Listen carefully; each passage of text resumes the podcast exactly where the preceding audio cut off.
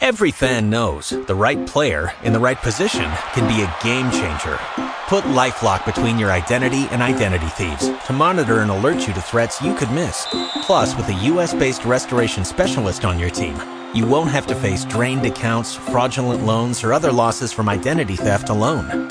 All backed by the LifeLock Million Dollar Protection Package. Change the game on identity theft. Save up to 25% your first year at LifeLock.com slash aware.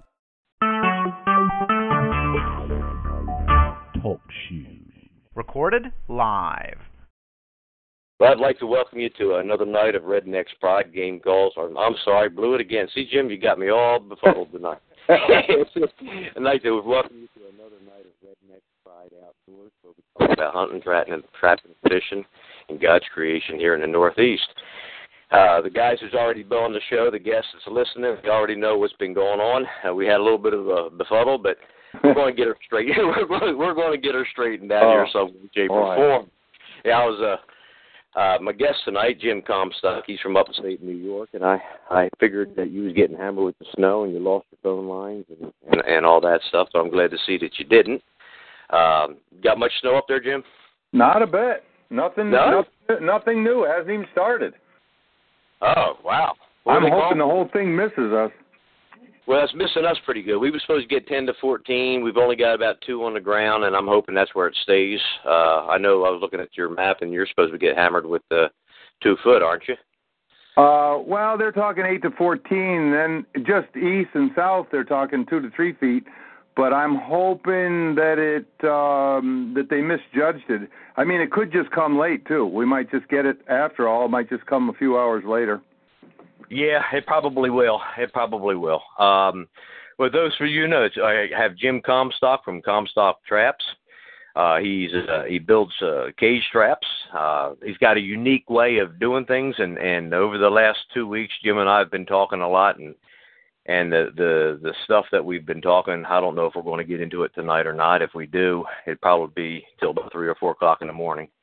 um, with with all the stuff that we talk about. But but we want to start off tonight with uh, Jim. I want to let's start off with the the, the normal um, topic that we was going to start off with, and that's baitless uh, cage trapping. Now you know we we was joking around about this, me being a, a bait maker and a lure maker, and and you know using cages with baits and all that, and everybody thinks that's all I do and uh, some of the discussions that we've had playfully over on Trapper Man.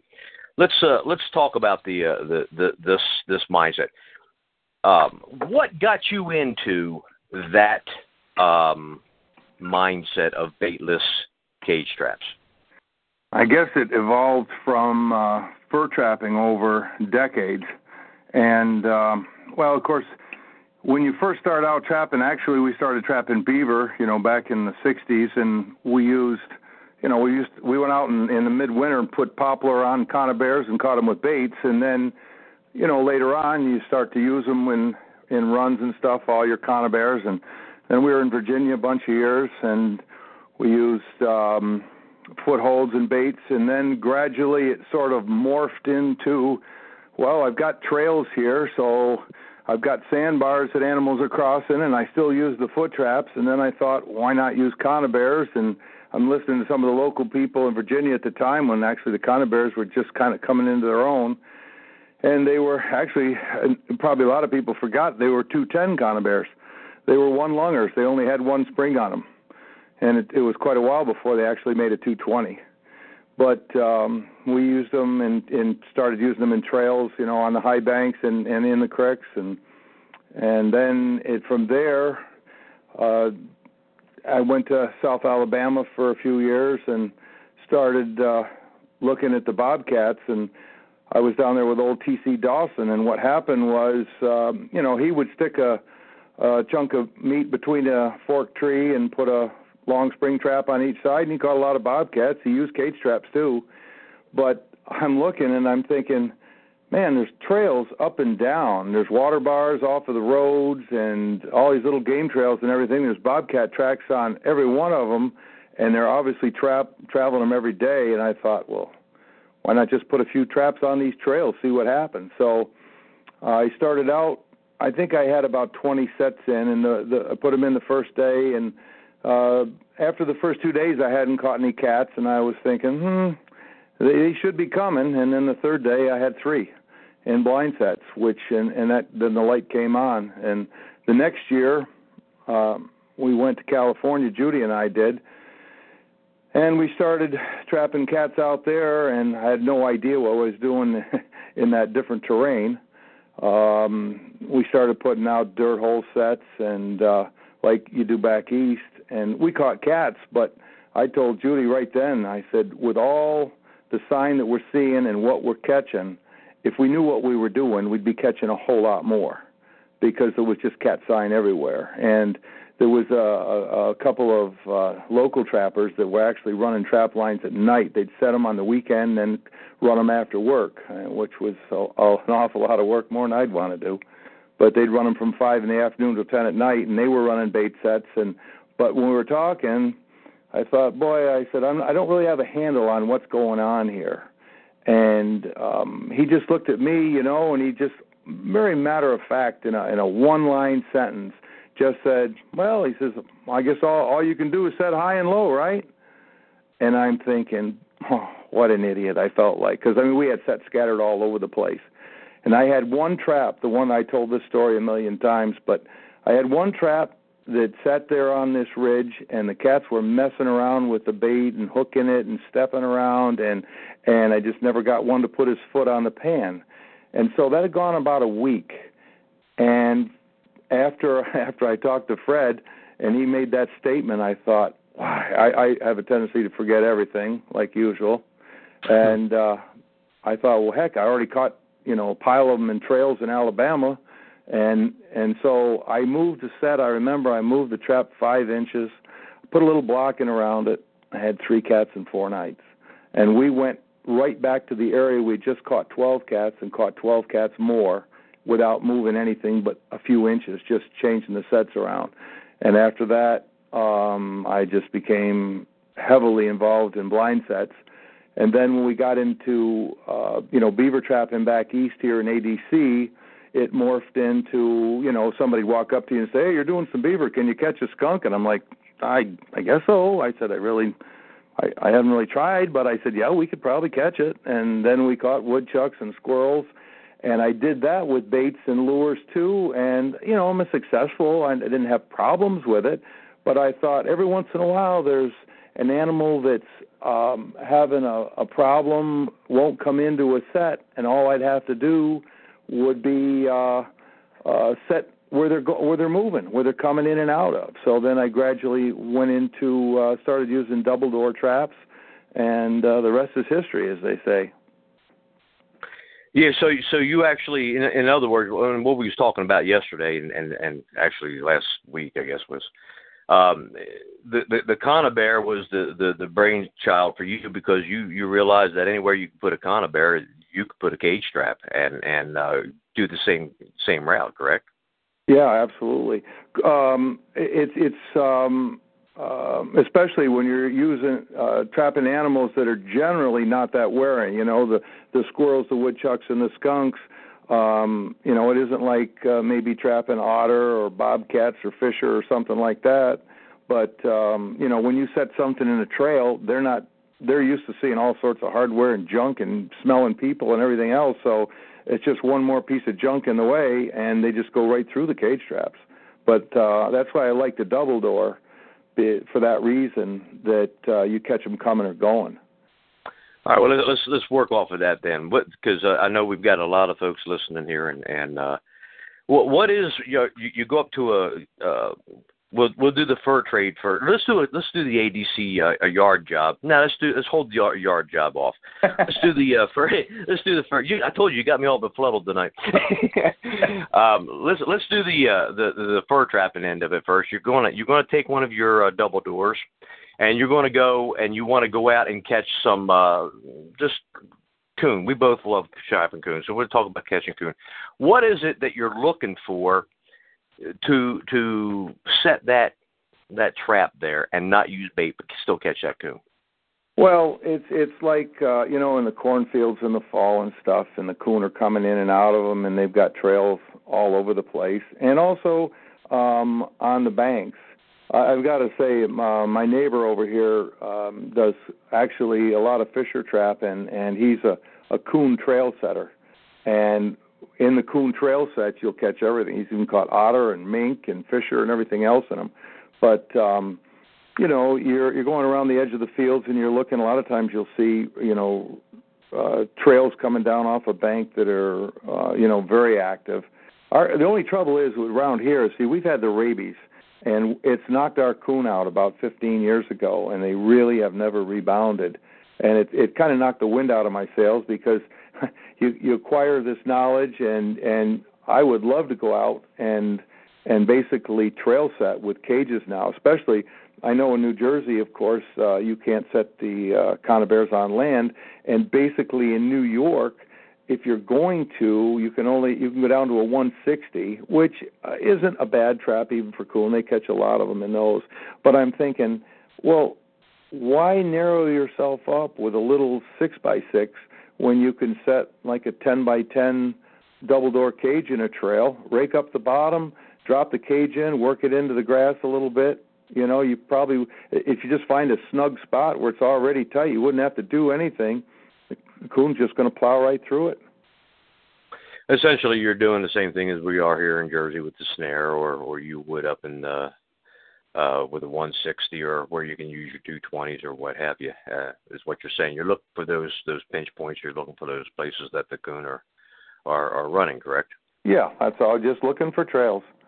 Now, what are you going to? Now, what would you do? Would you do you uh, do you like to uh, take them and, and, and set multiple traps at these spots, or, or are you going to just um, how, how what what's going to what's going to be your mindset for for the coon? You got a a deep creek. It's three three feet on the banks, and and you know high steep bank up there top there. What do you with a good sandbar at the bottom? And we talked on this, so I'm hoping you you you pick up on it. Um, what what are you what are you actually looking at doing with your cage? You're going to set a couple tra- cages. You're going to set one. What are you going to do? Well, I, I think a lot of the dictate has to do with overall coon populations in your area. And you know, there's places where guys are going out with 220s and you know catching 50, 70 coon in a night. You know, uh, you know on opening nights um, in in trails and and also of course lured and bait sets too where the coon populations are high. In our area here, it probably wouldn't make sense to put out four or five sets because you're going to be lucky if you're going to catch catch a coon even at a set, maybe only one or two. So, um, uh, but you know, you'd like to cover the high bank. You know, you see where they're uh, you know walking along a trail on the high banks, and you'll see those trails are game trails. Everything's traveling them: foxes, deer, rabbits, everything. And um, I did it, you know, I did it in Virginia with uh, when I first started setting the blind sets with conibears with the 220s, and um, you know, look for culverts. I mean, culverts are great too, but um, the um, uh, I don't know if you uh, I lost my train of thought here, but um, I just I'd set high bank and then down on the creek, you know, right along the edge of, of the steep bank if you can find where they're coming out of the water along sandbars and stuff and a real simple thing that I found was walk around, look for tracks, follow them a little bit, find a pinch point, and they're coming back. Now, they're not maybe going to travel that particular path every single time, but they're going to travel it again. And depending on how big an area they cover, they may be back in a night or two, or three or four or five, but they're going to come back and probably put their feet almost in the same spot. As we found that with bobcats in California, especially, there there was so much feed available that they traveled. I don't think they traveled 200 yards. They watched to set the traps, probably. Yeah, I, I think I covered that in my show a couple of weeks ago, where we was talking about snaring coons and and um, yeah, it's similar to the same things you're saying. You, if they're going to come in and you could definitely double up and put in, you know, a couple sets on a high bank and a couple sets on a creek if you're in a place you know, where there's where there's dozens of coons. I mean, um, I remember talking to Johnny Megal of Western New York. He was he was one hell of a trapper. He caught everything. Went south and he trapped uh, Georgia, and then he uh, trapped you know New York State, Montezuma for rats and everything else. And he caught hundreds of coon. And I know he, he I asked him one day about how many coon he caught on one place. He caught like 45 coon. And and actually we experienced that same thing in Alabama. We had one one farm where we caught 45 coon and and it's not that unusual where the high high density uh, of coon exists. And then yeah, putting in more sets, that's fine. But right. say around here our our coon population's so low. I mean if you caught 30, 40, 50 in a year, I suppose, you know, that's you're doing well now, and a lot of guys will catch that in one night in a good place. Well, back back in just to give you a little insight, back in the I guess it was 1991, uh, rabies hit us, and and it was nine, in 1992, I guess it was 1992, and I'll and I'll just say these numbers. I I handled a thousand raccoons that year. That's all year. That wasn't in trapping season. That was all year. Right. Um, when the rabies hit, it knocked us out 90, probably 90 percent. And oh yeah. Uh, it took us it, it took us about 18 years to rebound. But now the the population is uh, exploding to where we're we're getting close to those those high number of coons that we. Have. I'm curious, had. what happened to the rabies? Is it gone?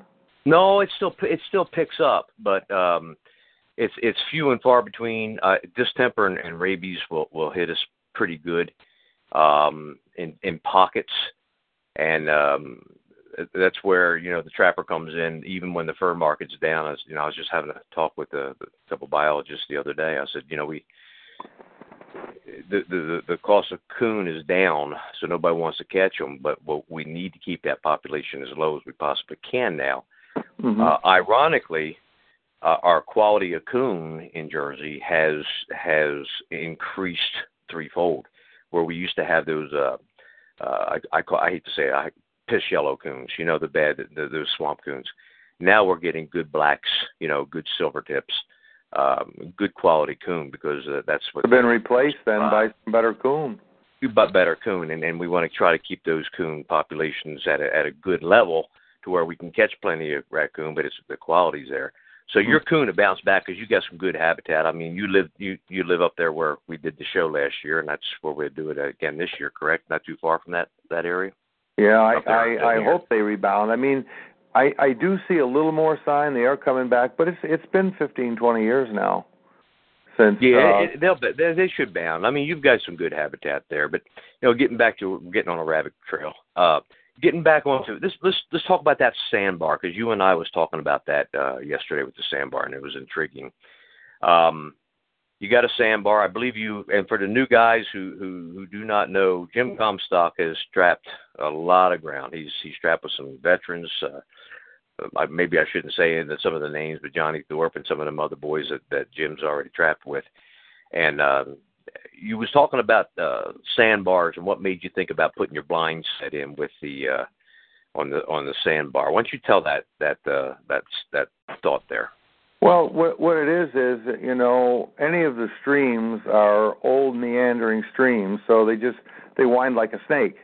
So basically, you've got uh, a deep cut bank on the outside, and then you've got deposition of a sandbar on the inside.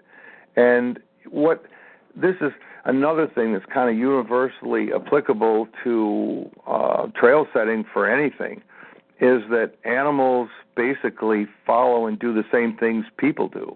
And when you're walking down a trail, if you cut a corner, the animal's going to cut that corner. They're looking to go the the straightest route. They're just going from A to B, and um, with the sandbars, they they walk across the sandbar. I mean, the sandbar might be 20 feet, might be 50 or 100, depending, and then they're going right off of the corner of the sandbar where it comes to a, like a little bit of a point just before the high bank starts, and it starts to turn the other way and um, they'll swim across the creek and they'll pick up the sandbar on the other side and they just hopscotch across. And I would just take um, you know little number ones, ones and a halves, and set them right on the corners with a couple stepping sticks, and uh, you'd bang them. Okay, now let's equate that to the cage. What would you do for a cage in that scenario? Well, you probably could do the same thing. Um, I haven't been, you know, fur trapping the same. I haven't done that much, you know, just to key in on fur trapping per se, but I see no reason that, um, especially in culverts. I mean, uh, you set a cage trap, and especially the wire trigger cage. You know, you got a pan. Maybe you know high water comes up a little bit. If you got a trap set in there, it could be a problem. But with um, the cage, you can, you know, have the wires up three or four inches off the bottom, and water can be going through it, and just drop a cage, you know, right in the bottom of a culvert. And I thought, wow. And especially if you got dry culverts, if you can find good dry culverts, um, you know, catch everything. We've got mm. uh, there was one one fellow in Colorado that sent us pictures using uh, actually the our our uh, beaver cage. The beaver cage is 12 by 18 when it lays uh, you know flat in a run like a 660, but if you turn it on end, it becomes instead of 12 by 18, it's 18 by 12. Now it's 18 high, which is fine for a cat. And he had a dry culvert there that he set and catches cats, uh, bobcats in it every year. Now, now, what happens to these trigger systems? You know what? Let's let's let's stop right here and let's let's go right into the design of your trap because that's that's something because I want to lead into that in a few minutes here. So, for those uh, that do not know the the design of your trap, why don't you explain it to you your your, your typical trap and how it fires and and and what it is? Well, what it was um, patterned after, of course, was a conibear with a wire trigger and and initially I built them with conibear triggers in there, and they worked okay. But I noticed, um, though I didn't have any other ideas at the time, they weren't that stable. Um, there was always problems with stability and length of triggers. There was all all sorts of different things, and um, and then just the way things worked out, uh, I realized that uh, power doors were essential and um, uh, the wire trigger combination, the power doors actually lend the stability to the trap, so you can literally, if you're trapping beaver, you can just throw the cages in. I, I had to do it a few times because I had runs that were deeper and farther out than I could reach because I, I don't I don't wear chest waders most of the time, just hip boots. And there's good deep runs I couldn't reach, and I thought, well, I'm just going to toss it, see what happens. Well, the water comes straight up through. The trigger points to the top anyway. When you set it upside down, thing drops right through. Never fires ever, except for when a muskrat or beaver goes through it. But um, the uh, uh, the power means the trap can be set in any position, any angle, and the wire triggers are uh, similar to the conibear because it's you know it's a it's a it's a, a wire trigger, but like with the beaver trap, I'm able to put in uh, with a, a swing bar, we call it. I'm able to put in three sets of tripwires on an 18-inch trigger, so there's a lot of room for, um, or no room for the animal to avoid. You got three sets of trigger. You got six wires coming up instead of like a conibear with a pair. And even on our smaller traps, I've put uh, two sets to cover the pathway. It makes it pretty hard for an animal to get through. We've been using them now for, I guess, the better part, going on five years. Started out with um, the, you know, raccoon, woodchuck, skunk size nine by 11s, and then we went to um, the 12 by 18 beaver trap, and that was was funny how it came out. I had a guy call me from Massachusetts, and how much for your beaver trap? And I thought, I, I want to build one, but I don't have one yet. And I thought, okay, I'll just I'll throw something together quick, and then when when it all shakes out, I'll spend some real time and engineer a beauty. So I just used the doors off of the 9 by 11s and put them side by side to make a 12 by 18. Never looked back. That it was one of those things that it was a it was a pleasant surprise. It just worked perfect. There was a few little bugs that I had to iron out as far as clipping them and stuff like that, but as the overall function and whatever, we just started banging them. I mean, with with the beaver traps, I've caught 517 in them now in four and a half years. So um, it, it's proven itself. Well, now with the triggers, I mean, obviously underwater for muskrat or beaver, those triggers aren't going to be a a, a problem. Right. Do you do you see?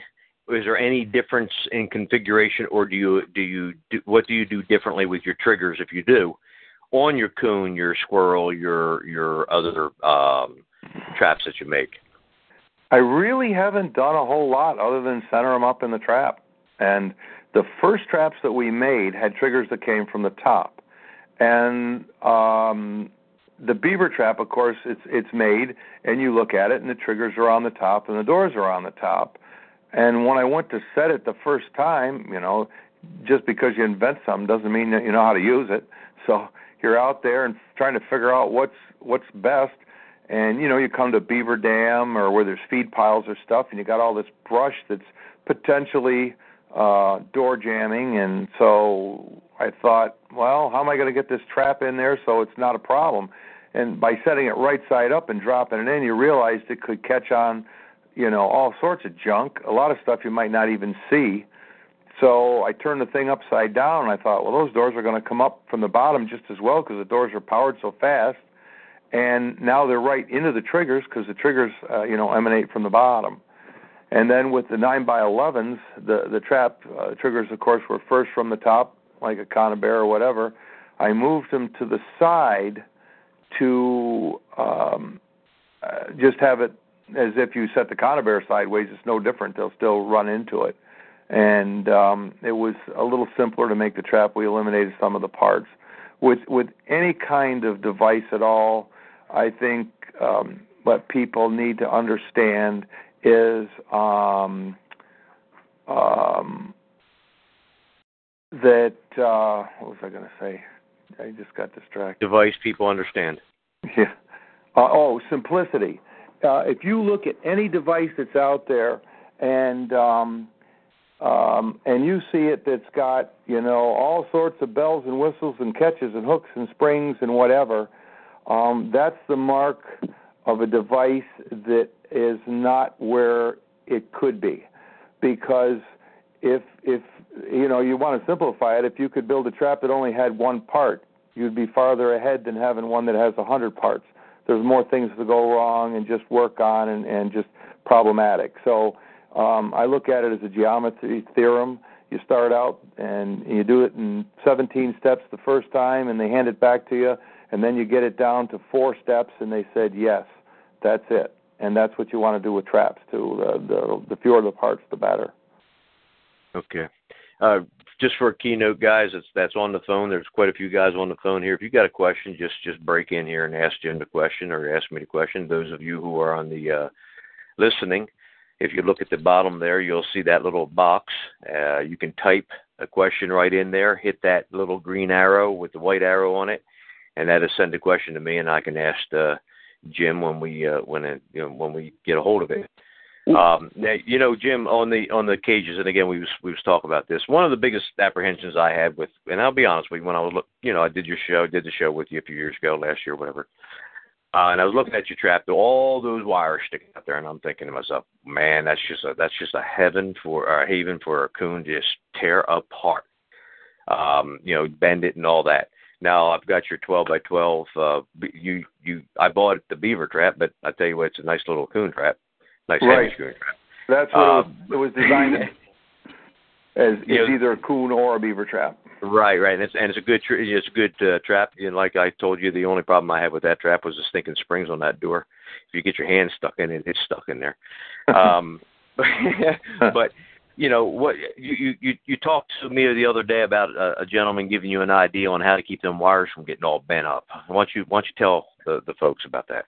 Yeah, it's um it was a real interesting thing. Um you know, when you first start out with anything, it's an evolutionary process. You know, you're you're not you're not there day one. I mean, you got a device that will work, but it's it's basically only as good as the person who operates it and and even you know just because I invent it doesn't mean I know everything there is about it and and I I love to get input from everybody because uh, there's so many people that will have what one person might consider an unorthodox way of setting a trap and it might be the way to do it and well I say the upside down way with the beaver traps that that was definitely mine and it's proved to be excellent well uh, um, Tim in Ohio has he saw our traps when they were prototypes, and he he was jumping up and down, all excited about getting some, and now he's probably got 70 or 80 of them.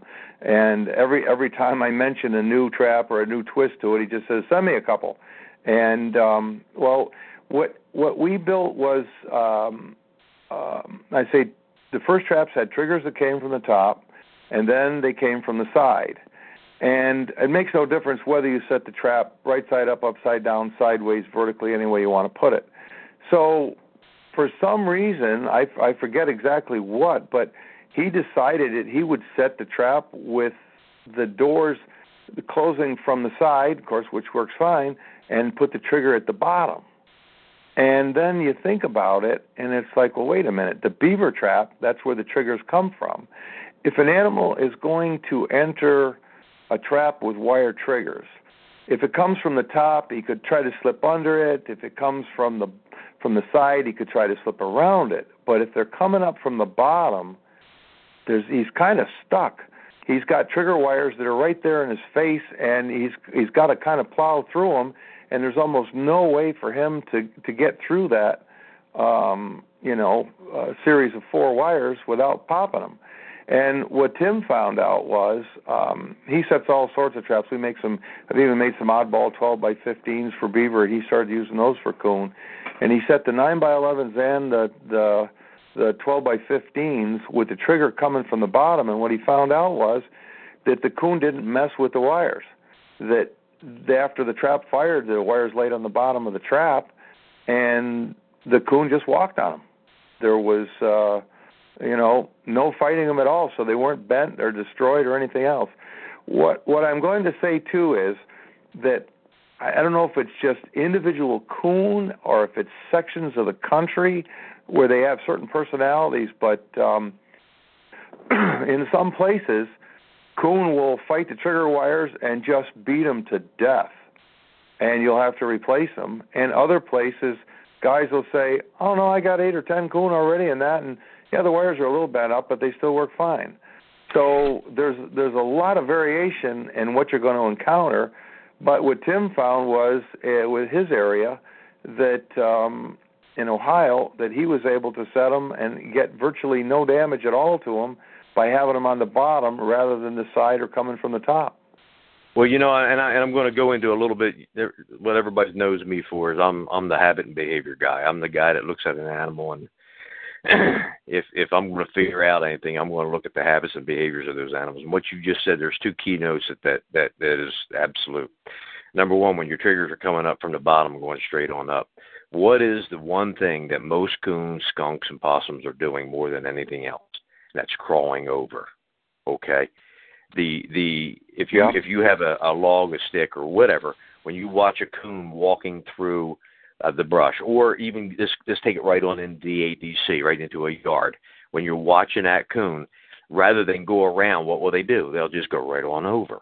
Okay, so you by taking that that uh, trigger system and putting it up with the opening per se at the top, they see the the top is the clear and the triggers at the bottom it's it's going with their natural behavior their natural habit is to crawl over top of so uh, i i think that's a good uh situation there also another thing that that you just hit on was especially here in the northeast the coon that's going to fight the trap the hardest is usually going to be out in the fur it's going to be out in the woods it's going to be out in that farm field very I, when i go into a coon i catch a coon in a yard or whatever they're going to dig it up but they're not going to have 36 pounds of dirt in it. They're only going to have about 10 pounds of dirt in it.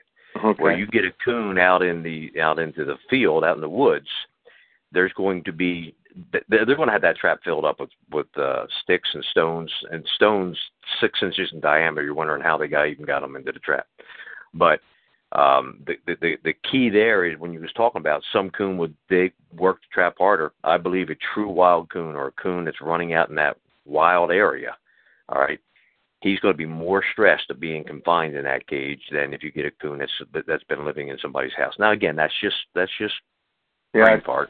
Okay, yeah, that's well, nothing that makes scientific. Sense. Yeah, the yeah. the one out in in the in the field out in the woods, he's not so accustomed to people. He's um, you know when he, he gets, definitely doesn't want to be confined. He definitely doesn't want to be confined out in the open. Definitely. Yeah, anything that's strange to him um, is going to be something he wants to really get out of. Whereas like one in a in a you know in around a farm field or something like that, or in suburbia where there's all sorts of trash and rubbish around, it's just one more thing, and he's like, oh well. um, you know, you talk about stuff being brought into traps, and um, my first introduction to cage traps was 1981-82 with T.C. Dawson in Alabama, and um, he had so much problem with red clay down there. Um, you know, it's just that gumbo. It's nasty stuff. I know Russ Carman went down there one year and he said I had my belly full of that. He said he didn't he didn't want to deal with it again, and, and I can't blame him. I can't blame him. It's nasty, and so he wanted to go to cages, which made perfect sense. You put the cage in, and you're a lot less apt to have uh, you know issues with you know the rain and stuff. So, um, but the wire that we used was, I guess it was 14 gauge wire, but it was one by two mesh, which is not problematic for catching, but it sure is in the mess out.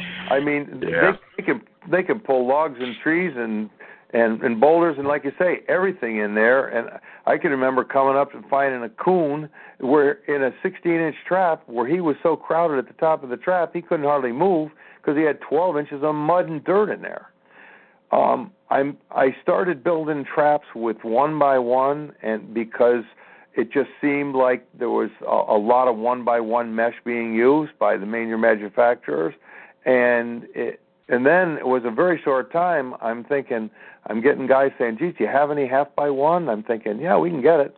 And we started making it in half by one, and of course now half by one's the way to go to keep the junk out. And um, I just built another trap the other day. It's a little bit different.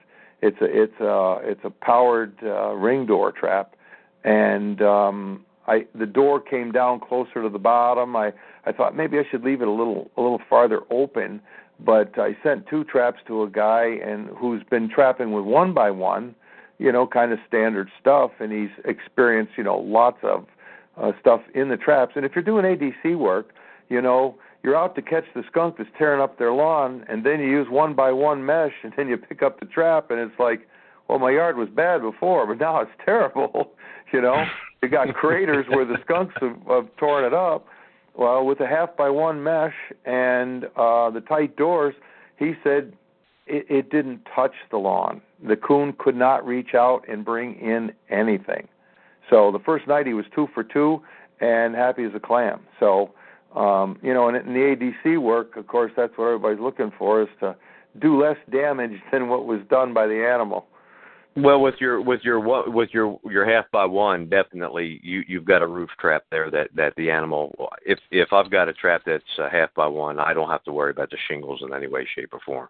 Right. Um, you know, I, and I can set. I've got a certain way I set the cage on the roof where I don't worry about the shingles anyway. But but you you got a point right there. Now, here's a question though for you. With a half by one, obviously you're not going to use that for a, a, a water trap like beaver or, or muskrats where you've got current, correct? Um, well, um, actually, or you're going to stake it down. Well, actually, it could, because okay. Well, you, you you stop and think about it. First, I mean, I've had people say, "Well, Comstock's mesh is different or something than my mesh, and and the the mesh is uh, this mesh is better mesh," and I'm like, the trap is facing into the current. It makes no difference what mesh you use. You look. Well, you got a point there. When you're you definitely got a point there. Well, that's it. You, what you what you what you have to do is you have to be analytical. You have to stop and just take a quick look at what is actually uh, occurring. When you take a trap, you're not putting it crosswise and all that you're doing is you're just putting it in the current so it flows through the trap. You're looking at the end of the trap. So the end of the trap, uh, the thickness of the wire is going to be what's going to be into the current, and that's so if you use 12 gauge or 14 gauge, it's not going to change any resistance, and no matter what you use, it's fine. Hmm.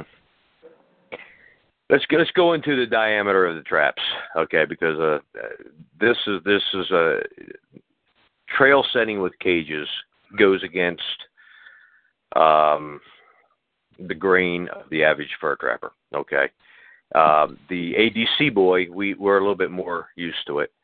And um, you know, by the way, guys listening, most guys they they have said to me, uh, Jonesy, you're you're a bait and lure manufacturer. You're only going to use baited sets.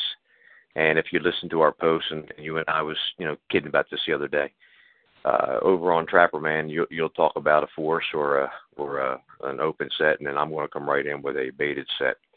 And the reason I do that for you guys listening is, as Jim and I was talking, you probably, and I'll never say this, admit this publicly, but I probably use as many unbaited sets as I do baited sets. But when we when we're talking on a forum, okay, we don't want the newer guys to get the idea that there's only one way to do something. Um, and Jim Well- and I talked about that in in in, in uh, great le- length the other day. Correct? Yeah, well, and you know what we were we were talking about too is uh, basically an evolutionary process, and and and you were talking about rut trapping, and yeah. mhm. and what what happens is. Um, if I thought I was going to be trapping exactly the way I'm trapping now, five years from now, I'd probably just quit.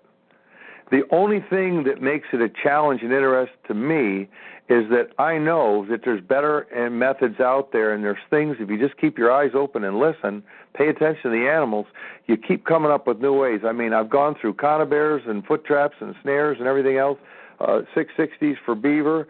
And if somebody had told me when I was a kid, you, you'll be using cage traps to to catch beaver, you know, in in, in your retirement age, and I would have said, yeah, what are you smoking? You're crazy. There's no way in hell I would ever use a cage trap. And um and now I'm finding they work better. And you know, I wish I had more opportunity to experiment with them. And and I'm going to touch on something else too, kind of integrating bait and lures with trail sets. And and I'll explain that we did in California and then maybe take it back to even coon now. What um I've had very little opportunity to trap coon in this area, and it kind of broke my heart during ADC because I mean last year I did like three or four coon jobs, which is the most I've had in quite a while. But a couple of years ago, I had a job, and the raccoon are in this warehouse, and the warehouse is wide open. They're climbing up in the ceiling. All the insulation's torn out. They crapped everywhere. It's a disaster, and uh, they they want them out of the building. And so I started setting traps. Um, actually, I set some 220s uh, along a railing where they were traveling because they what what all of this trap is uh, uh, trail trapping or whatever is just it's in between trapping. What you're trying to do is get in between where the animal is coming from and where he's going to go, and you basically stand there, look to see where he's coming from, look to see where he's going, and then look in between and look for points where he's going to have to travel. I did that in the building up in the in the crawl spaces and found where he was going along the eaves. I caught a couple along there, but it was a it was a light snow on the ground, and the first thing I did was went right out back. I wanted to see those coon are in the building, but they're not spending all their time there, obviously. So there's fences around the property, and animals love to travel structure. So the first thing I did was walk back to the fence, and there's coon tracks right along the fence. I'm like bingo. So I grab a 9 by 11, 30 inch cage trap and drop it right in the fence. A couple days later, I got a coon.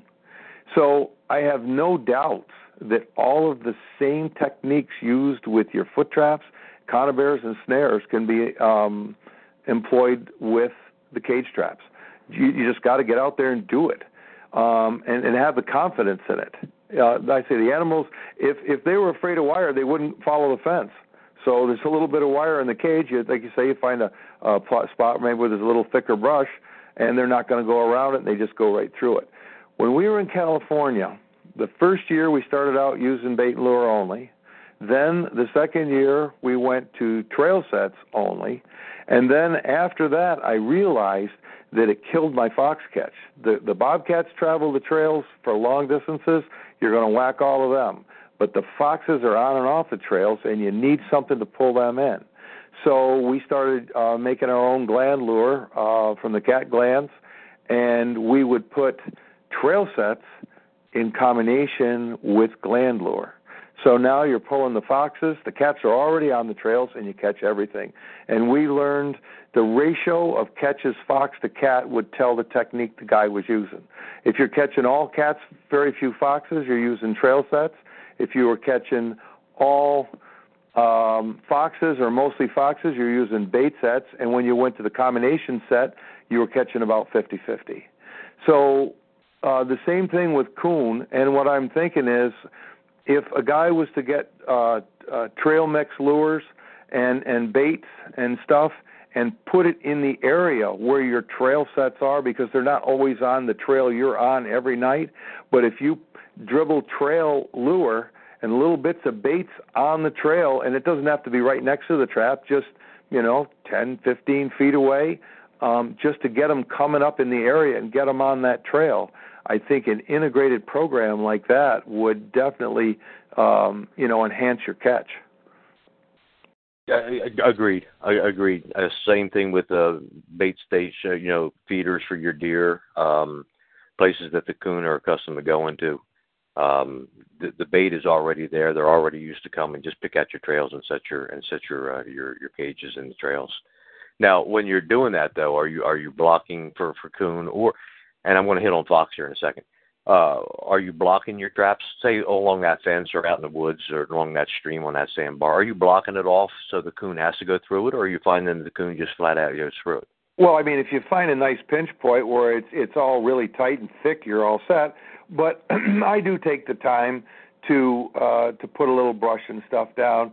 However, if they're already on the trail and your trap is in the trail, I think it's more for me than it is for the animal.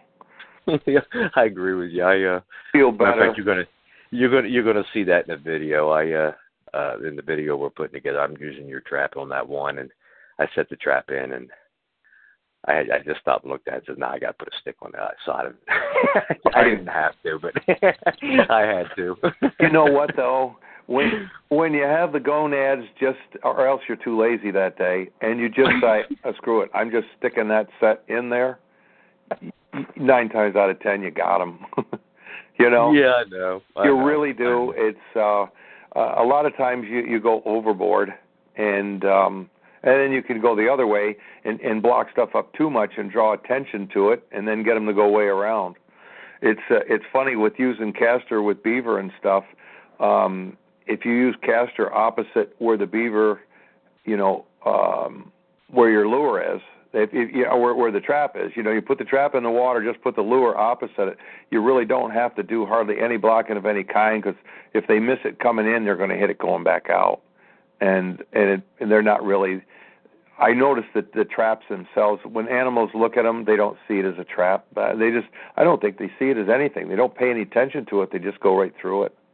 Uh, especially out in the fur, out out out, out in the fur field. Uh, you're, you're, I, I agree with you. You get into ADC here in Jersey, uh, you might might run into some coons that know exactly what a coon or trap is. But and that brings us to the question. There's a question here from guest six, and he said, "What's the smallest size cage you would consider to catch a coon in using your method. You know, in other words, your your style of uh, baitless. Uh, just set that up. What's your smallest strap that you well, consider? Um, the the trap, that, of course, that we were you know we were making them, and that's what we pretty much had at the time were nine by elevens. Well, the nine by eleven actually has a finished opening of nine wide, nine and a half high, and where I got my information from starting out, of course, like anybody else, I'd bought a bunch of um, you know 10 by 12s and 11 and 12 by 12 traps, and you know they're obviously plenty big for coon. Well, um, they're almost in a sense too big because if you're an ADC first, you're looking to save space, so you want to get more traps in your vehicle.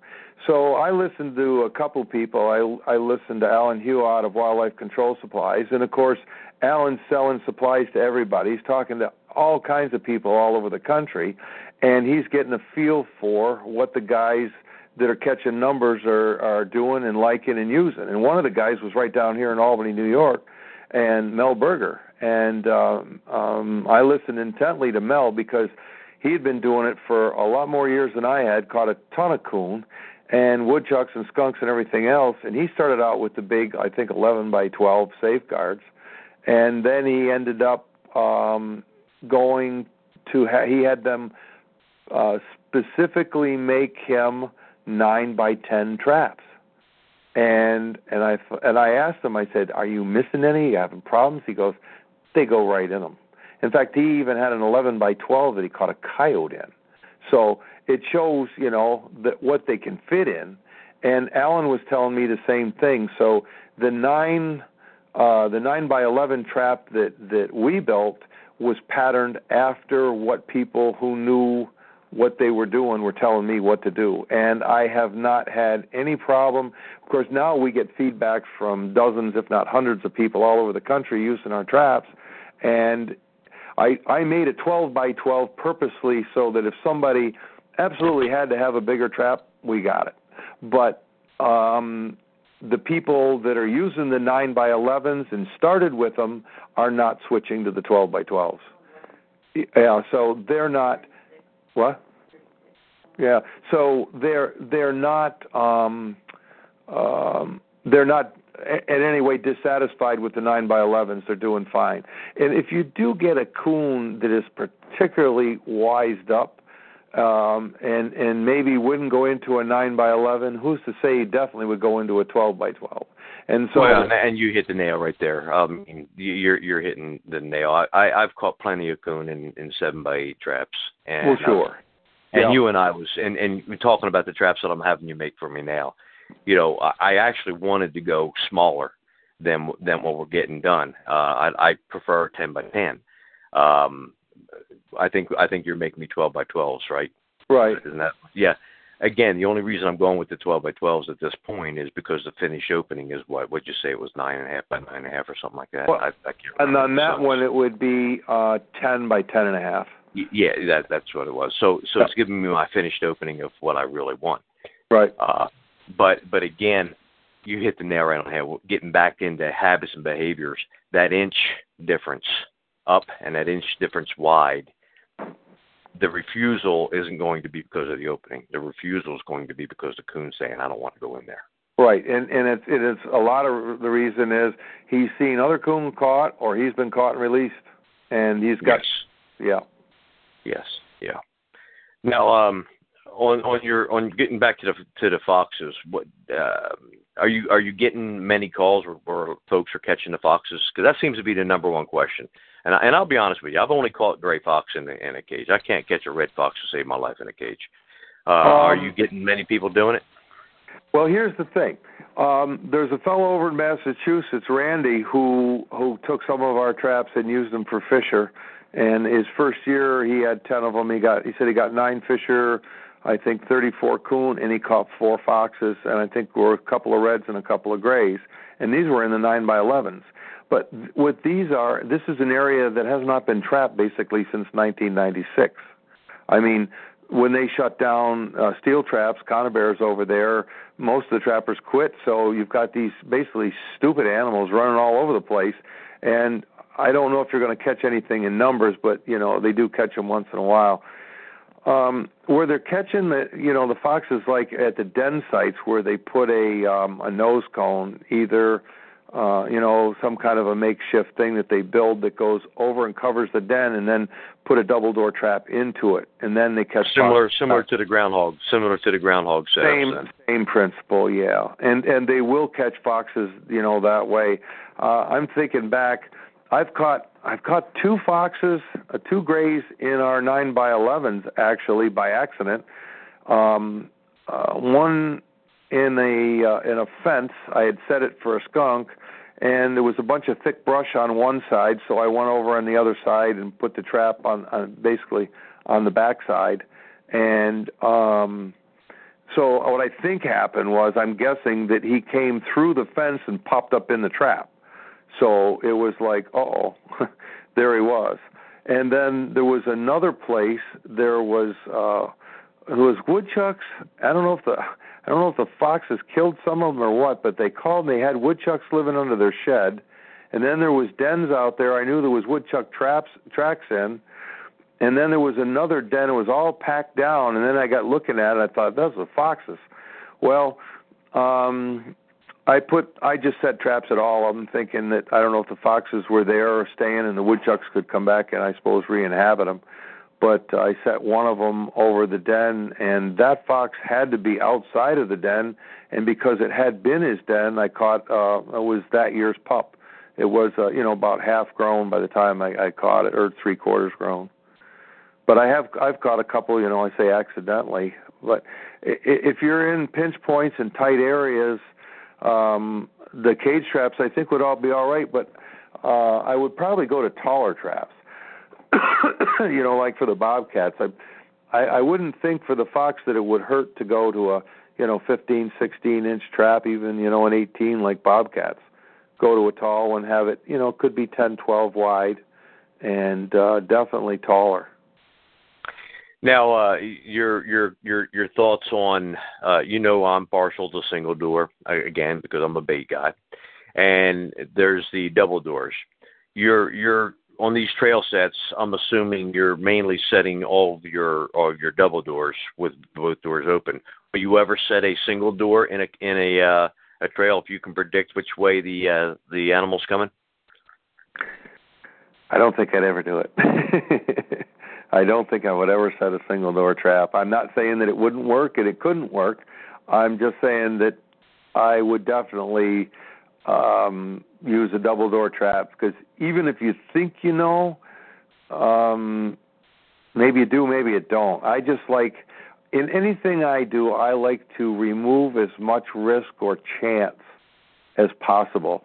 So if I'm going to set a trail, if I've got a double door trap, I'm all set. It's just it'd be like setting a conibear in a box. You know, I mean, um, if you were going to put it in a box, you'd want to have both ends of the box open. You wouldn't want to have one closed, I would think. Or, or use bait. that's that's. And if that's you're going to use a box, throw a chunk of bait Yeah. back. Yeah. Yeah, that then that's that's our coon boxes that we use down in the meadows. By the way, Jersey guys, you remember we cannot use foot traps. We cannot use conibears on top of the land, uh, above the surface of the water. So uh, we're going, we're talking a lot of stuff here. Jersey boys, remember, don't get yourself in trouble because somebody just put the bucket set, and we cannot use the bucket set unless it's totally submerged. Uh, Jersey boys, that is, unless it's totally submerged by water. Well, And it, and yeah. Go ahead. Okay. And that's obviously that's for going to be in tidal water for for uh, coons if you're going to use it for coons. So no no Jersey boys, no bucket sets. Uh, that's just a disclaimer. That's the way we're making it legal for the Jersey boys to listen to the show. Ahead. if if I was going to be down in an area like that where of course you couldn't use your conibears, I wouldn't hesitate to go, especially, you know, if you're in tidal areas where you got thick grass and stuff and weeds, oh, I would be dropping cages in left and right. And and you you're you know what's the interesting thing? It's like when you use conibears in trails. You'll set a trail and you're like, I'll be darned, I didn't know these things were traveling there.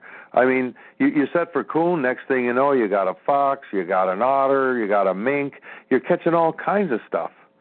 And um I say the the cages, a nine by eleven cage in any of those areas, I think would just be the nuts. Uh, I wouldn't I wouldn't have to you wouldn't have to go over 30 inches, and you might even be able to do okay with 24s. I say we've got a fellow in Georgia now catching armadillos in our 18s, which I was like, uh, I knew people were doing it by accident once in a while. We used them uh, and, and for armad- armadillos and at my mother-in-law's in 30s and went to 24s, and uh, I wouldn't have dared use 18s, but that's why people are setting stuff and and catching critters that I I just never believed would work. Yeah, I, th- I think most guys are overkill with uh, thinking they're needing 36 or 42 inch uh, cages Oh, for yeah. coon, where where you know a 30 inch or even like you said a, a 20. At 24, we've we've filed them in there, and then uh, you know 30 inch is more than enough. Matter of fact, you know Plenty. a big old coon just turned around in that trap, and you're wondering how he got turned around in that thing. Are you talking single door on those? Single or double? I mean, Oh. with double door, you're gonna have to be longer, obviously. Yeah. So if you get the, but now Well- the new those new traps you're making, they're they're drop doors. I mean, they're they're straight down doors, correct? Um, they're not straight. But Okay, but there's they come down they're close to straight and uh yeah and what they'll do is they'll reach out and slap the animal right into the trap i this is a uh it's a ring door type but nobody's ever made a powered ring door trap and i uh, was you know you go along for weeks trying to rack your brains trying to come up with ideas and you build stuff and you look at it and you go that's junk. And and um kind of embarrassed you even built it. And then all of a sudden when the ideas come it's like I'll have a trap in 2 hours. And I know I got a trap that's a winner once once the right idea hits and well, these, that's that's um, why I got them from you. That's why that's why you convinced me to get them from them, and and uh, Oh, they'll work. put 'em to the oh, test they'll work. I say I got guys already. I say the first night. Well, here's the thing: when you know your archery trigger system, you know the mechanism you've got, and you know what door systems are, and you know how the power works. Uh, if you take uh, basically just a different combination of what you know already works and put it together, it, it doesn't require you know uh, six months of testing. I mean, I fire it on the bench, I look it all over, and I know whether that trap's going to work right then and there. And um, and these now, uh, I say the first first guy used them. Well, actually, I made a couple for Timmy, and uh, these this was a different type. It was the same kind of principle though, power door, and and this door comes straight down. It's actually a totally uh, internal bifold door that fits up inside the trap, and it slams down like a guillotine door. But uh, the best part of it is it's flush mount, and you can cover the whole trap if you're worried about ice and snow and weather and uh, you can you know jam it back into the brush or culverts or anywhere. It's zero clearance. Whatever the trap will fit in, it's done. Uh, those I've got to work on a little bit to make a door that's a little easier to make. Functions there, but it's just difficult. But the other trap is a, a solid piece uh, ring door, and ring door traps have been around forever, so that's a given. Powered, we've been using powered now for five years, and that's a given. Our trigger's a given. We put the three together, and there you go. So, well, what's it now? A question was asked for the Powered door uh, that you're talking about now. Okay, the the drop yeah. door. Will that work upside down? Is that powered enough to be able to swing back up? Uh, I don't think so. Okay. Well, well, let me say this. I, I, it depends on the trap. It, yeah, it probably, yeah, it, it will, but it's not going to be fast, and I don't know what would be the advantage of doing that. I'm, I'm not sure. Uh, the only the only advantage would be the same as your beaver, and like we was talking about when you was talking about my my thoughts on that. Is the reason as a as the I'm not particularly crazy about the drop door like that is because the little twig that you didn't see or the little right the little brush that you talking didn't about see a you, well, not the guillotine, but the but the like the Williams and those those other traps. Yeah, when the right, door little, was just falling by gravity, but but you had the weight of the door to pull it down. Right. And like you were saying, uh, with with this power on it, those little toothpick, slightly larger stuff that you don't see because you're sitting in the middle of the night, uh, wouldn't necessarily stop that door from coming down it'll, because it'll of the power right, on it. It'll yeah. plow right through it. Yeah. It'll plow right through it. Fire, fire drop, and lock. It'll work fine. Um, the um, the raccoon trap, of course, the smaller the the trap with the same springs on it, um, the the more door pressure there is on it. That probably would work anyway. See, we pretty much with the very first traps we built, we built a trap that will work in absolutely any condition or position possible. But you know, when you do that, you incorporate all that stuff in there. There's um, a lot of time and effort to build them, materials and expense that goes in, so it makes a more expensive trap. If you want a trap that'll do every absolutely anything and everything, we've already got that.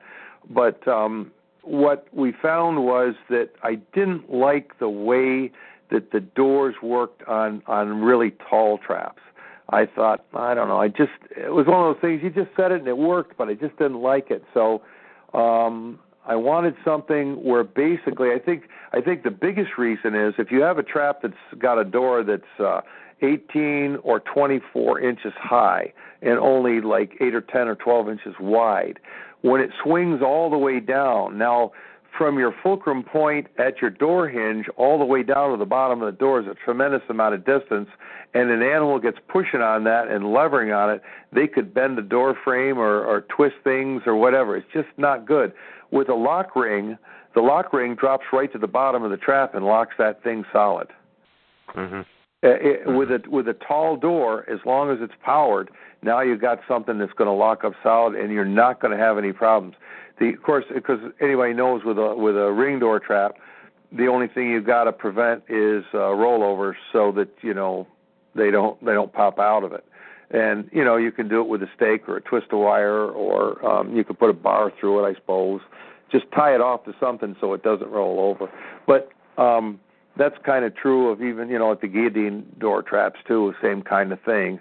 And and even if a, uh, even if a, a lock uh, ring trap did roll over it doesn't necessarily mean you're going to lose the animal either it's not a given it just becomes a, a greater possibility right Well, in a, in in a nutshell, let's uh, well. First of all, before I say that, you guys that's on the phones, any questions? Jason, Eric, uh, let's see, I've got Marilyn in there. I'm assuming that's Morgan. Um, any questions out there? Or any of you guys that's typing? The, the guest six been been putting some uh, questions up. Is if you got questions, make my job easier. Ask them so I can, so I don't have to think as hard. Um, but Jim, what would be the basics? Let's go right through it now for um, whatever. Again, let's let's go over the basics again. When you go out there for for the, looking for the spot, what are you looking for? Not not in the ADC, but say in the fur field. What are you actually looking for, and how much time will you spend to to to to uh, look for that one spot versus just saying, "Oh, the heck with it, throw bait in it." Well, I guess uh, uh, you know a lot of stuff has to do with the lay of the land and the terrain, and and what you're dealing with. If you're dealing with kind of wide open spaces, um, there's not like hedgerows, there's not rock walls or fences. Uh, there's really not much to work with at all, and uh, no structure to follow, and things like that I wouldn't waste a lot of time looking at all. I would pick kind of, you know, what you thought would be your best points where maybe something converged with another field or something and there was some roadways that came together, things like that. But um I mean if if you're going down in like farmers places you got fields, I'd I'd go down the hedgerows and and look um you know, look to find the trails. You can find them all ahead of season go out and uh, pick them out where they're going through, and um, eh, you could even actually you could even put a trap in a location and and wire doors back. I had a guy that did that this uh, this fall. He actually put a trap in the location first. I think he caught a dog. okay, well let's let me let me. Uh, obviously, you just answered a question. I was going to. I was going to ask you a question, but you probably answered it already. Yeah. Um, you, you know, snares.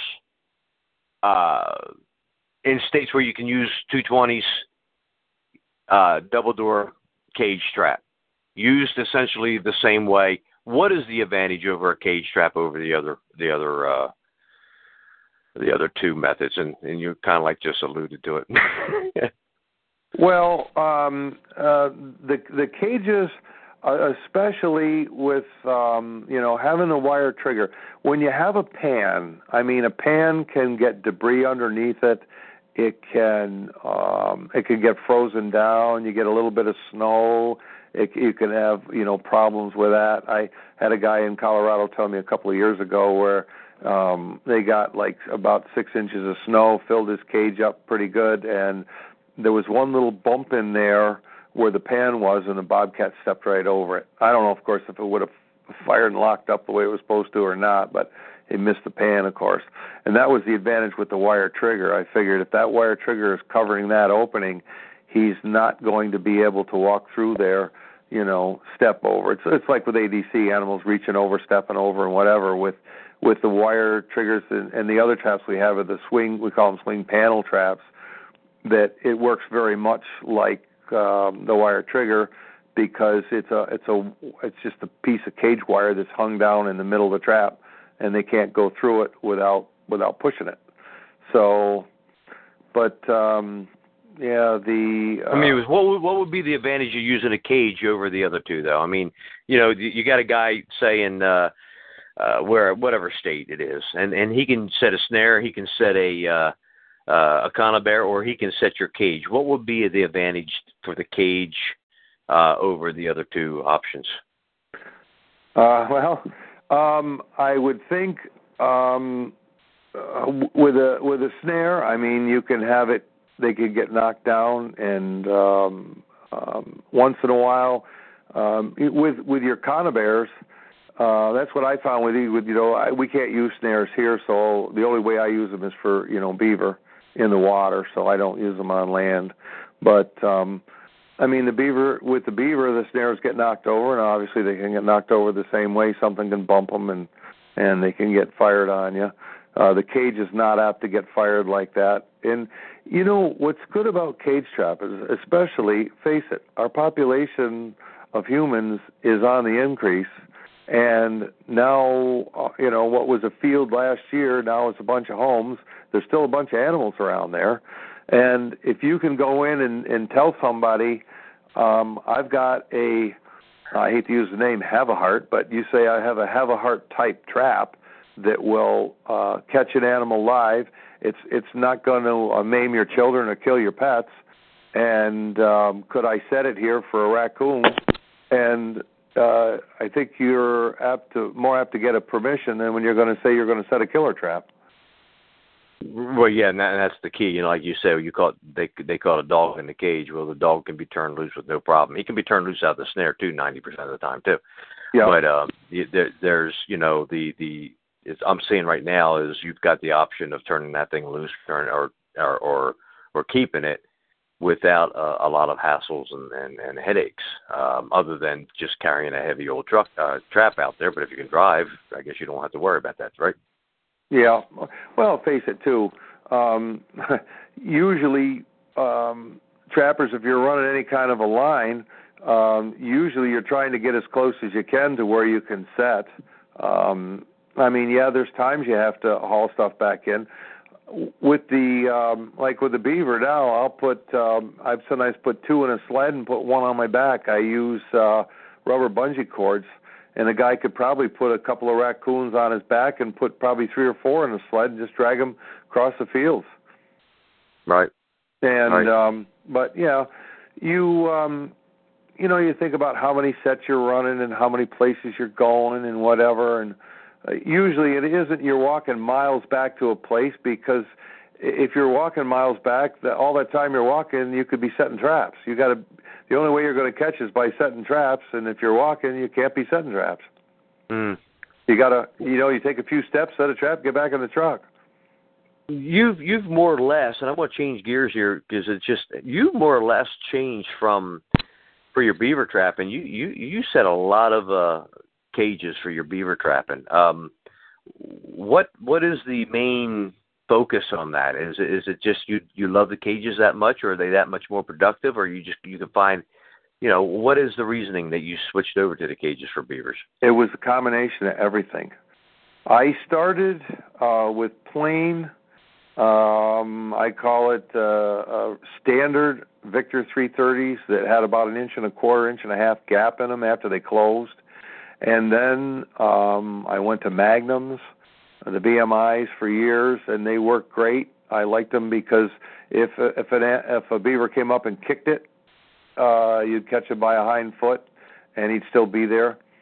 And then um, I got into snaring for quite a while, and I liked a lot of the aspects of it. Uh, I got so that with a little lure, a lot of times I could literally go to a spot, put in two snares, one gob of lure, and have both beaver in the morning and um it worked real nice.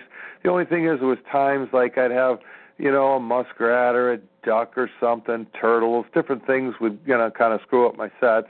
Not that it can't happen with anything, but um I went to um 660s and started using the Belisles and started made those into 660s, and I love those for. I used those for uh, several years, and then I went on to actually make my own modified 660 that I use. It's a self-supporting one. I used those for about five years, and they work super. And then after making the cage trap with the ADC work, especially, what I envisioned a device that would be universally acceptable almost anywhere. It would be not so big that it wouldn't be practical, but big enough so that you could just kind of drop it in and catch what's ever there very easily and that's what we kind of ended up with. I patterned the trap after the 660, making a um, a 12 by 18 opening. I mean, the 660 is like 10 by 24, so it's about the same. And what I'm finding is the versatility of the cages compared to the other devices. It, there's just there's just no comparison. They're hardly ever sprung because I, I also had ideas, a vision of building a conibear killer type trap with a recessed trigger, because if you analyze what a 330 conibear is, or any conibear is, it's a flat surface that reaches out towards the animal. The springs can actually kick an animal away, or the jaws can miss them. anything can happen, and they only reach out five inches on a 10 inch trap. Well, if you have a, a, a cage trap that's about 40 inches long, you essentially have a conibear type trap trigger that's recessed 20 inches into the center. Mm-hmm. Add to that the trigger travel. A conibear, I used to have our conibears so they only traveled oh, probably about an inch. I would adjust the trigger so they would only go an inch uh, uh, to fire, and you make a nice neck catch a lot of the times. You didn't let them get too far into it.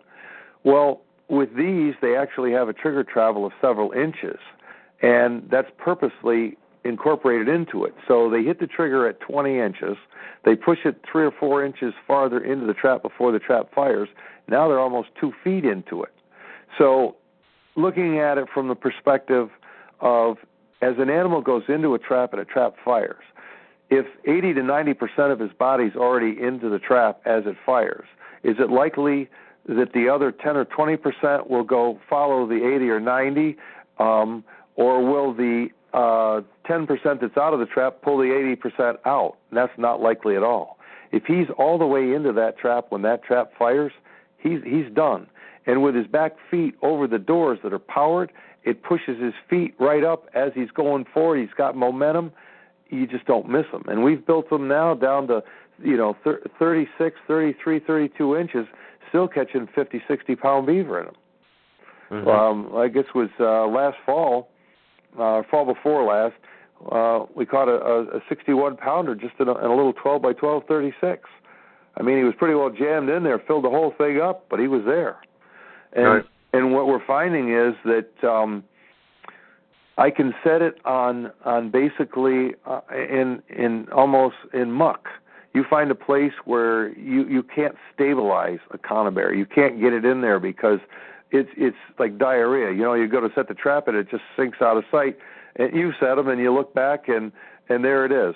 Eight inches of the conibear is in the muck and two inches are out. And then you got to get kind of platforms and sticks or do something to get them up above. And with the cage, it has such a big footprint that if you just threw a couple sticks in, if you had something really soupy, it'll float it. And even if it sinks into the mud a couple inches, it doesn't affect the the, the mechanism. Still works You've got a culvert. Uh, without using stabilizers um, of some kind, like a KB or whatever, uh, you can't put a conibear into a culvert the same way. The cage trap, whether it's concrete or whatever it is, you just drop it in, slide it in the culvert. You can put them in a two foot culvert, walk away, you're done. I'm finding that there's just, it's like, uh, I just say, just add water. You put that trap in the water, and you're catching them. We we came up with um, a broken dam set where it's not much. You just take the trap and you leave the upper door closed, the bottom door open in the pond on the upside of the dam. You set the trap on an angle. It just goes with the uh, the angle of the dam, and the trap is just out of the water where the door is just under the water, and you reach up underneath and make a little hole, let the water trick, trickle through, and and you just knock them right out. Well, there was one, one fellow that I I thought I had explained it to, and um he said, "Yep, it worked just fine." He showed me the picture of it. I'm like, "You caught a beaver in that?" And what he ended up doing was, instead of making a trickle, he put a crater. Instead of leaning the trap on the dam and having one door open, he just walked out about five or six feet from the opening, dropped the trap on the bottom, and caught the beaver. How's the beaver not spring it with sticks? Uh, well, it's underwater. It's way underwater. Okay. All right. On the bottom, and he, he caught. And that that's the other reason you brought up a really good point. If you try to set um, like conibears with um, dam breaks, it's a lot of trouble usually. Of course, with foot traps you do fine, but um, even then you have to be careful.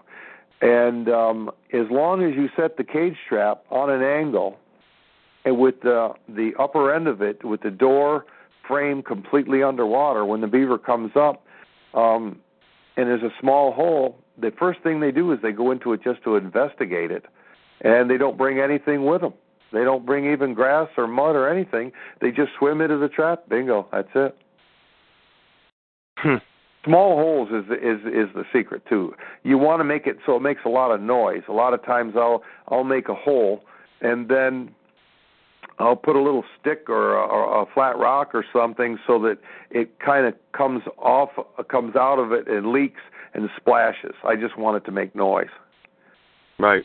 And right. as long as it makes noise, they're coming to it. And and as long as it's a small hole, they don't bring sticks. And as long as the trap's underwater, they just dive under the first time just to take a look to see what's going on. And there they are. Now you're you're with your double doors. You're mainly going with a 36 inch trap. Uh, the double doors, the the the the, the big trap is 39, and um, the actually the uh, the 12 by 12 is 36. Okay. All right. So, I mean, for coon and, and on a double door for coon or double door for fox, uh, or or whatever, you're you're still 36 would be the minimal, and you could go longer if you need to. Correct. Yeah, I would I would think that that's um, pretty much what you want. Right. Right. Well, we're running on an uh, hour and a half, and uh, most of the guys are dropping out now, so Okay. that means the momentum's slowing down. I know you're you probably want to get back out into the shop and still work, don't you? You're crazy. I'm going to bed. I got the lights off. I got to go. I got to put a couple of sticks of wood on it, but I don't feel like. well, you know, Jim, it's it's it's uh, been a privilege to have you on. Uh, as always, it's uh, You know, have a lot of it's- information. It's always fun, and you realize that no matter how much you talk about, you didn't touch on anything compared to what's. I, I know, but if I, but if I keep you going, we're going to be here till twelve. when neither one of us is going to get to bed. I But you just know what? remember I, I had the privilege of meeting Mel Hirschberger, and I stopped in and visited him in uh, Phoenix. And uh, you know, a heck of a cat trapper, and he had a book out and everything else, and made lures. And I just remember stopping at his place, and we talked three straight days of bobcats. Yeah, we never even uh, never came up for a breath, and it, it was the greatest. Well, I can only imagine what's going to happen the end of March when we're both in New York and and and uh typical when all the talks are being done, we're standing out there, all the stuff that we're going to talk about and the and the, and the brain uh, the brain maneuvers that's happening. I know every time I talk to you, I get to thinking different things. Oh, Uh, I'm still going. I'm still going to use the marshmallow and my persimmon oil on your wire though in the middle of the trap. Oh, I sure. You know I have to. yeah, I, I have to. But uh, I appreciate you uh, getting on here. Why don't you uh, tell everybody? Uh, I, I believe Tomahawk is selling your traps, but you're also making custom traps for for folks like myself, correct? We sell what we uh, have is basically all of our products, of course. We can provide anybody with any of the Tomahawk products. We sell all those also. Right. And um, here I do any kind of customized stuff. So anything that's not in a catalog and any of the new stuff before Tomahawk makes it, I'm making them here. I also, you know, I just made a chimney trap.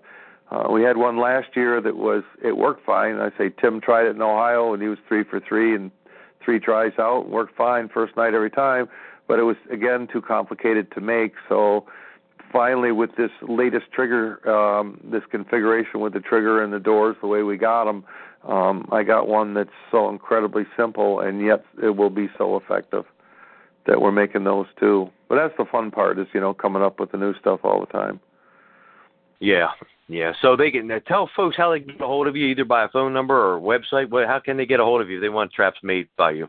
Um, well, uh, the, the website is Comstock Custom Cage and uh, dot com, and of course that's because uh, you know we we do sell traps but do the custom work, and and the phone number here, the the home phone is area code five one eight seven nine two two three seven one. On the um, um, on the website, there's all the contact information too. There's uh, uh, and info, info at Comstock Custom Cage, I guess it is. That's uh, for um, the the site that's uh, the uh, email that's related to the site. Then there are our home uh, emails on there and phone numbers and everything. But uh, I get a kick when people call us and they say, "Oh, you're open," and I said, I just say, "Well, we're never closed." yeah, no, that's a and and uh, and if anybody like too, I always say too, if anybody has any ideas about things that they um, um, would like to have me try to make for them, you know, because I had a guy the other day that wanted a, a repeater squirrel trap or um, a skunk trap, and I made him a couple of traps that are just very simplistic, and um, and so he's going to try them out, see if he likes them. And uh, you know, any kind of ideas or preferences, and and if you, you somebody will need a say a specific size that's not um, exactly what we have in in the newer traps that we're making now. The ones that um, you know you're getting, Ron. Those I will be able to go up, down, left, right, sideways, and and come up with anything anybody needs, and I can do that uh, in a hurry. That trap is doesn't have the complications. The other the other traps, um, um, the uh, the regular power door traps with the lock bars, um, those are all you know made factory made parts and so it's it's a big deal to to get those changed. I do it at times. I've got a 12 by 15 beaver trap that I do make, uh, but um, and I could make them, but it's just an awful awful lot of work. Well, just to let you, you know, for the folks that are here, we're we're making a, a coon trapping video, and we're also making a, a cage trapping video, and both of uh, Jim's traps will be in those videos.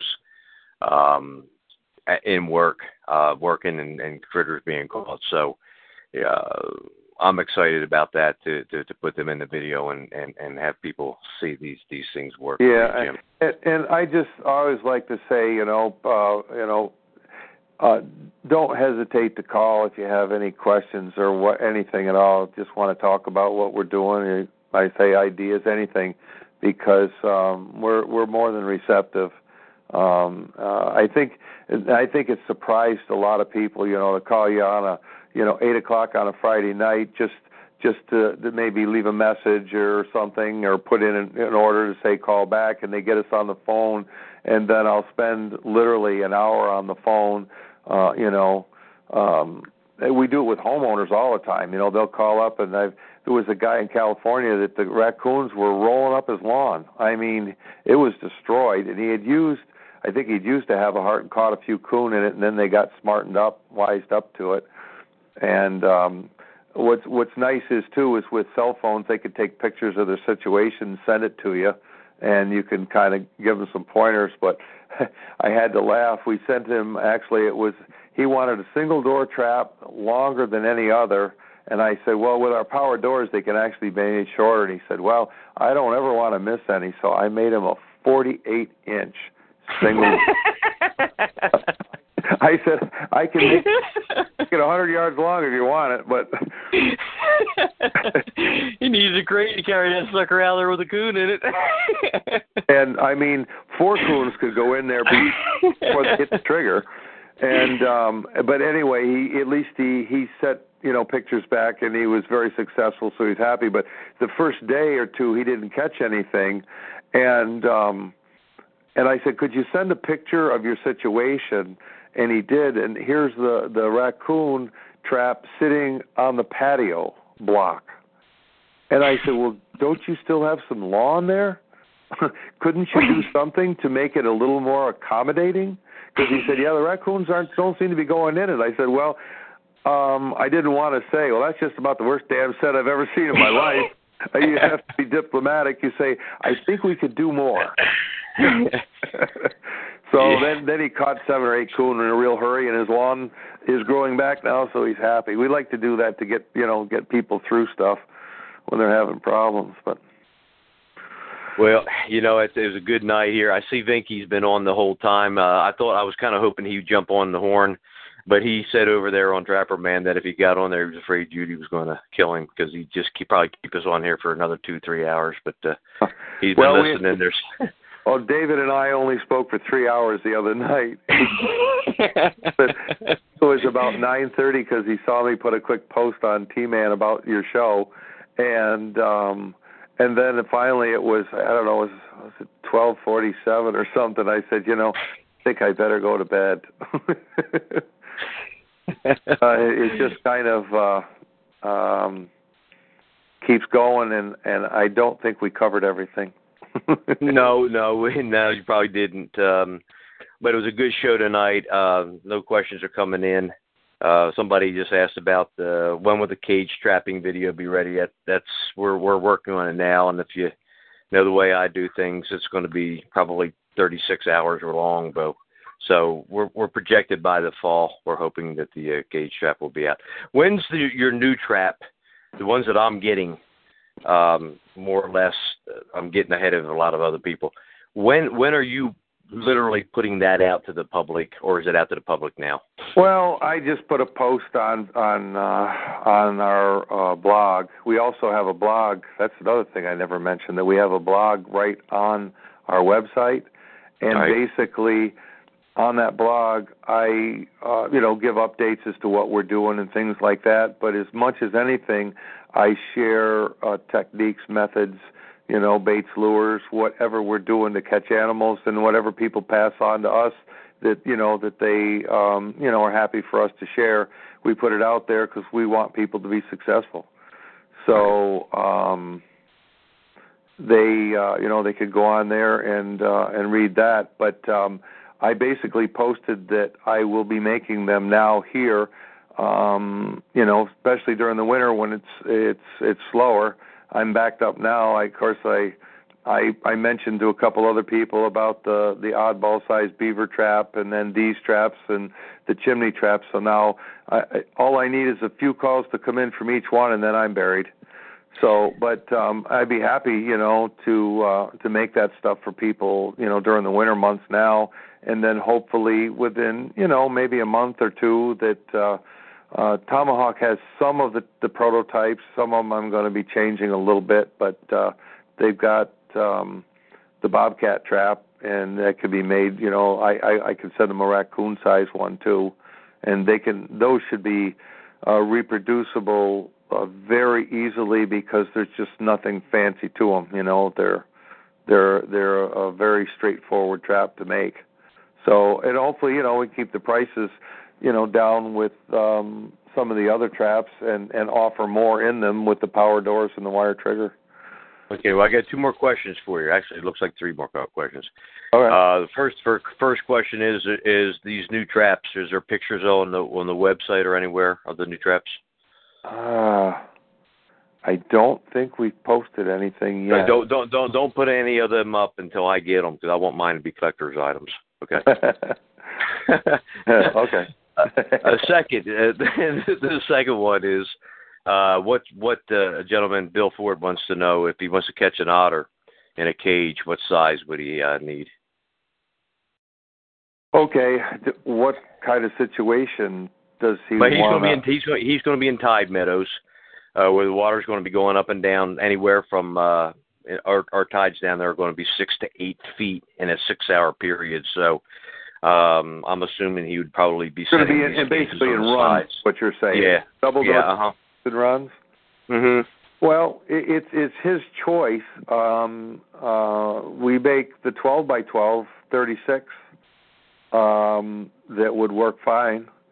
And uh, I, there's a fellow right now that's at um, in Illinois doing a master's study, and he's just caught 23 otter in our cages, and um, most of them have been caught in the 12 by 12. Now, Okay, the- he said he he just he just put up he's setting crossovers. So would you go with the same size strap? You could definitely use a 12 by 12s, and if you've got a, a wide run, you could put uh, two side by side.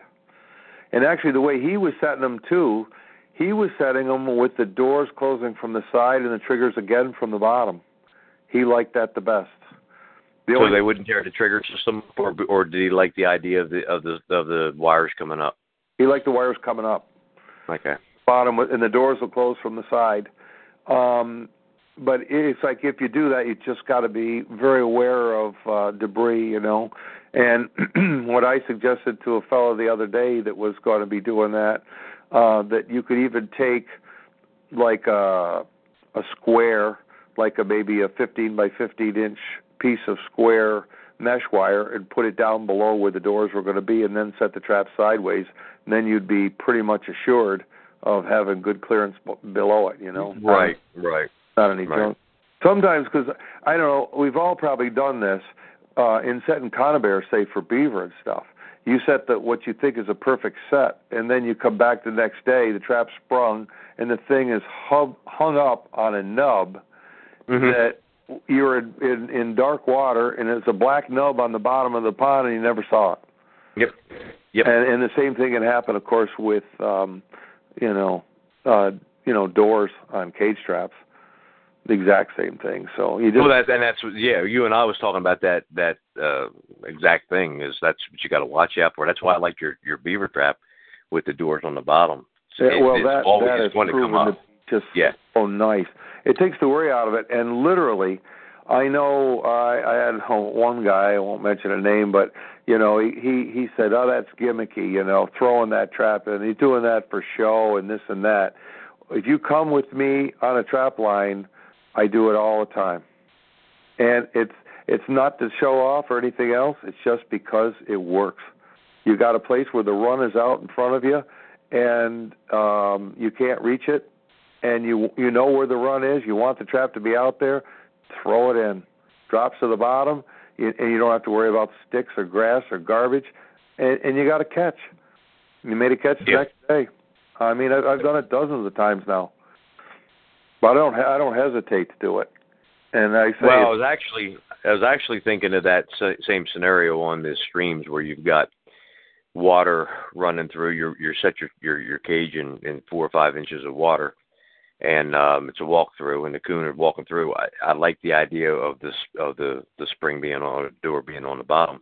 Again, again, the, for the guys who don't know your traps, when you say they're powered, these son of a guns, I think they could send the doggone coon to the moon if he was if it was a Well, you you top of the have to you have to hold the trap down when you go to set it because there's there's more Yeah. pressure on the doors than the trap weighs. So uh, exactly. it's it's it's powered, and and you know you can you can go strong, stronger, and then just too strong. Because I mean I I could make it ridiculously strong, but you get to a certain point it doesn't really need to be stronger. You know, right now the the, the beaver traps have about almost 20 pounds on the doors, and the raccoons have about 11, and that's plenty adequate. No, I, my finger, my finger says it's plenty. I, I, I somehow I wasn't paying attention when I was setting that sucker the other day, and it come across my my finger, slipped out of my hand, I and uh, I yeah, was- it hurt. was demoing the traps there for um the the the fellows from Fur Fishing Game a few years ago at a convention and I, I was looking the other way, wasn't paying attention and I got a purple thumb. I didn't tell them though. I didn't swear and just kind of grin and yeah, yeah, that's all. That's not a problem. No, you do have to be careful. It's it, it's certainly not as danger like a conibear, you know. no, no, know- it's not going to hurt you like a conibear, but it No. does sting. It does sting. It you know? just stings you, but uh no.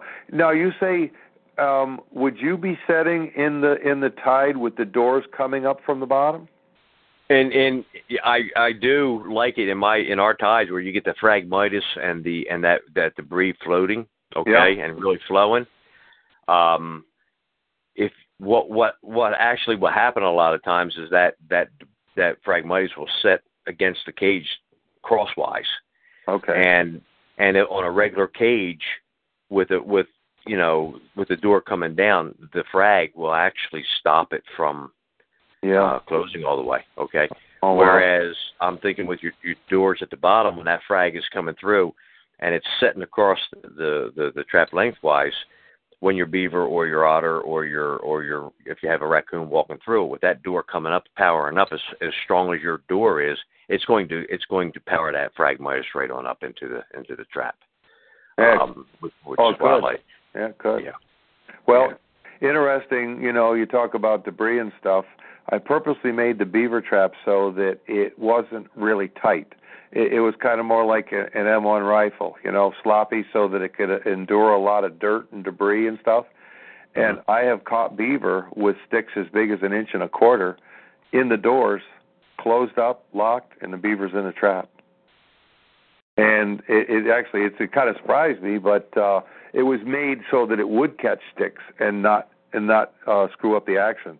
Because as long as that door can come up and the lock bar moves into place with the stick in there, I've caught them with them stuck in the side and in the bottom of the doors, and and it, and you still made the catch. Right. Right. which is uh it's kind of nice because usually if if something like that gets sprung one time, you know, he's not going to go back into it next day. he's he's Yeah. on to you, you know. Yeah, same as a Conibear slapping in his face or that door Yeah, slapping him in the head. Yeah. Mhm.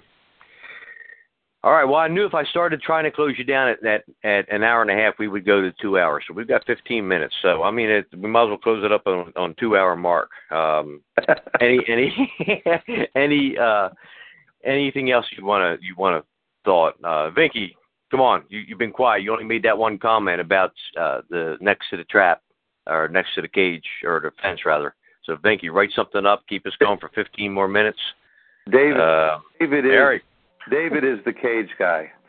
He's the, he's the go-to cage guy. He's trapped out there Washington State for years and years now, and and he was telling me some stuff that I was like, "Whoa, that you did that and this works," and I'm like, "Wow, this is incredible." Uh, and and basically, I think with cage traps, the well, it was like with the thing with bobcats in California in in 19, I think it was around 96, 98, whatever. It was about the same time as Massachusetts. They lost their uh, steel traps there, and I remember um, I we were, we were all expecting it to happen, you know, because referendum out there was going to kill them, and it did. And it, it was amazing though. They still the vote was only like 51-47, so it wasn't it wasn't like a, a huge victory, but of course it went through. So naturally they're they're stuck with cage traps. Well, when you know you, they think they're stuck with cage traps. Um, I had one Colorado trapper tell me he said even if they gave me my foot traps back, I wouldn't use them. And when you hear a statement like that, that tells you all you need to know that cage traps are not a negative, they're just different. And once you learn how to use them properly, you can you can pile the stuff up. And especially I say with um Randy over in Massachusetts a few years ago, he he had bought our uh, I say the the raccoon traps for Fisher, used those successfully, said, "Yep, I'm getting another dozen." I said, "Great." And then I said, "No, Randy, don't you trap beaver?" He said, "Oh yeah." He says, "I do it under permit with Conibears." And he says, "I'll get it, you know, maybe a couple hundred a, a year." I said, "Okay, well you're doing good." But I said, "I'm just curious." Now, it's only good for a limited time, like 10 days. It's only good in a designated area. He said, "Yes." So I said, "What about other areas?" I said, "Don't you have more territory? Isn't there other places you'd like to trap?" He goes, "Are you kidding me?" He says, "I'm surrounded in beaver." He says the whole area is nothing but swamps and beaver. I said, "Well, I do have a beaver cage trap. I don't want to push it on you, but you, you know, it wouldn't hurt you to just try one, see if you like it." He said, "Send me two. Well, he says, "I know where there's a bunch of otter." I said, "You're you're going to catch otter in them. I'll guarantee it." Well, within I think a two week time period, he caught 16 otter and he caught a double in one. So he said, "Send three more," and then a few days later, he says, I just caught 23 more beaver, four more otter, a landlocked salmon, and a rainbow trout and two ducks. He says, he says, send me three more. So he went out and trapped within 30 something miles of his home and and caught 400 beaver. he had the most ideal conditions that anybody could ever have asked for. It never froze the whole winter. It was was you know one of the warmer winters on record there was no competition. All the other guys had given up because oh, we got to use cage traps. We're not going to do this anymore. We quit. It's over. Well, he broke his Conibear record with our cages, and so did another Right. guy in Washington State. So when they first came out with the regulations in California, and I remember the day, and Judy said, "Yep, I I, I knew this was going to happen." And I turned to her and I said, "No problem." When these guys realize that cage traps are going to be uh, just as good or better than their foot traps were, and and basically pull their hand out, head out of the sand and and just start working this, they're go- they're going to they're going to have a blast. And the first guys to do it are going to have it all to themselves because you've got a decade or two of non-trapping, animals reproducing, and nobody's trapping. The whole the whole state, 154,000 square miles open to open to trapping, and and of course you know Reed Ayton and Stacy Yancey and Jeff and those guys catching uh, uh, you know 100 150 cats a year in in cage traps. And, and of course now the, with the market being up they're they're making they're making huge bucks. So um cage traps are different but after uh of course having now come up with the power doors and the wire trigger combination that's made a huge difference in this and um I say if if somebody is open to to change and new and different, um, they wouldn't be disappointed if you went out and used them for fur bearers of every kind. I use them even even for muskrats and stuff. You know, the little six by six squirrel trap. I right, just right. Stuff them in a den and you and you knock them out. And I've got a fellow that's got I know might have been mentioned in this uh, mink set I'd like to make a, a mink set out of uh, the cage traps, a floating mink set, and and have it work under any condition. I know um, it's just it's just right for the picking. Just got to get out there and do it. You know, I haven't had the time, but one day maybe we will. Well, we go back to the rut, you know, the rut trappers, and just like I said, what was it, 88, 89 when I gave that talk, trapping yep. in a rut. Everybody thought I was talking about setting a key or a foot trap down in the ground um, in a in a dead furrow. And and when they heard me talking about guys just doing what they feel comfortable with and never expanding out, you know, um, Jersey, we when we lost the foot trap, we never gave the the, the cage strap a. Uh, never, never gave it. I mean, I used the cage trap oh, no, in my I, ADC work from '79, and it was it was ironic, but you know, I never used the cage trap out in my fur trap, and it was only my ADC work, and and here we lost the the the, the foot trap. We had to go to snares. Right. And in, and it's 87 and 88. I'm scratching my head, thinking, well, if I'm catching all these coon in ADC work, why aren't I catching coon out in fur? And right. you just just had to just had to put your head together and make it happen. And and uh, uh, you know, like you said, just just make it. Just get out of the rut. Get out of what you feel comfortable with um, you know, we talked the other day. A, a good trapper, a good ADC person, will do what they need to do when they see they need to do it. But the real good trapper or ADC person is going to do what they need to do before they see they need to do it. Oh, sure. And and, and you're and you're you're hitting the nail on the head. You know, it's and and again with the baitless. there's places there's places for bait and there's places for for no bait and and the guy who's going to have an open mind and, and look for both of those spots are going to be ahead of the game compared to the guy that's using only one or the other. Method. Well, and, uh, the the cage trappers in California are all bait trappers. Yeah. They're they're I'd say probably 98 99% of the cats are taken um not in trail sets or or you know anything like that. Um they they catch them in with baits. And and I mentioned, and it's funny you mentioned that too.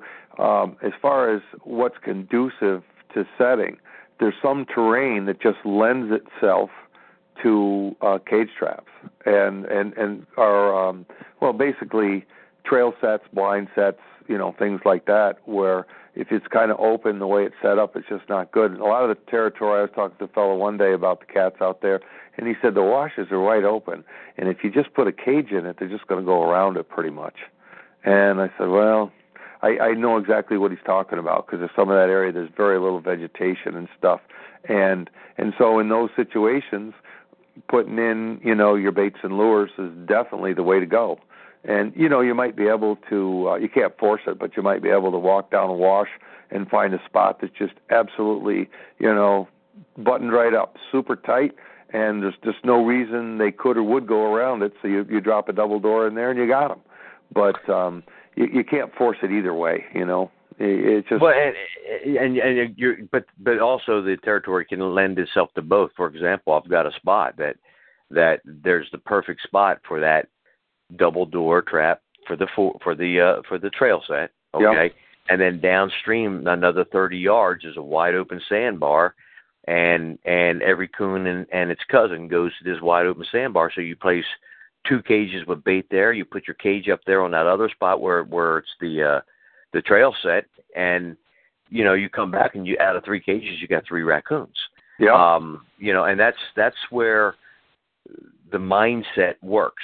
Um, you know, never n- never giving in to totally one, but always understanding both. And and and um, you know, that's why I wanted the guys to hear this show tonight. I want them to to think about it because the average trapper is is stuck in in a rut. Well, and, you know, it's funny now. Um, um, now you're down in New Jersey, and um, there's places down there I know that are conducive to you know where there's uh, creeks that are pretty good size, and there's crossing logs. Mhm. And of course, you, you couldn't, you can't set the the two twenties on them anymore. But I know there's guys that do some snaring and stuff, and I'm wondering if you could uh, set a, a a tall cage trap on a on a crossing log.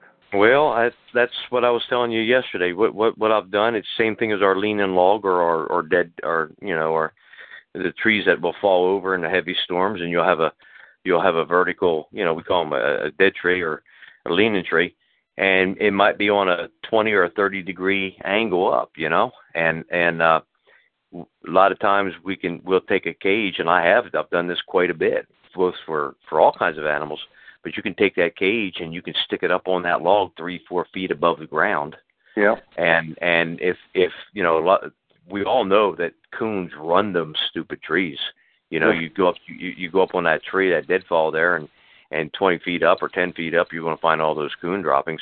You just flop that old double door right on that thing. And and you've got you've he's got to go through the trap to get up to to do to, to do his business at the top of the tree.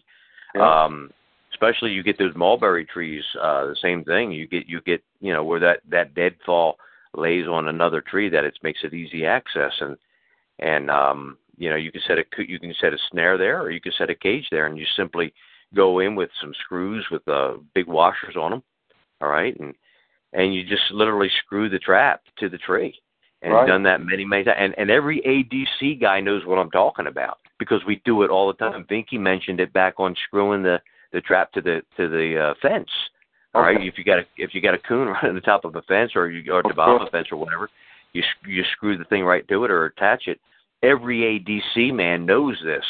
The fur trapper doesn't because it, it goes beyond his his mindset. Yeah. But you have one of the best skunk free sets ever at that point because the skunk isn't necess- most of the time the skunk isn't going to climb up that tree. He's going to stay right on the ground.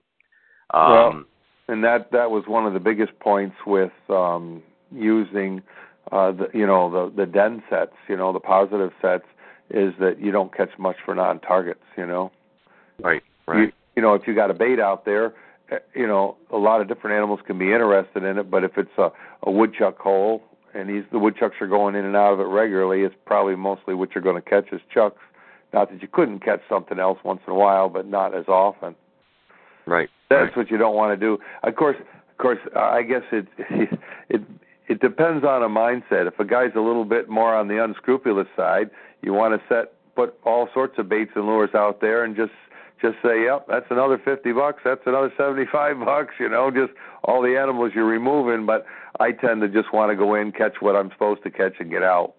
Well, in ADC, yeah, get it, get in there and get out of there, and and that's what we're mainly doing. But the fur trapper, he's he's having fun and playing there. Hey, listen, we're going on ten o'clock. Yeah. Shut the show down now. It's been a it's been a great show. Uh, Oh, thank good. you for coming on.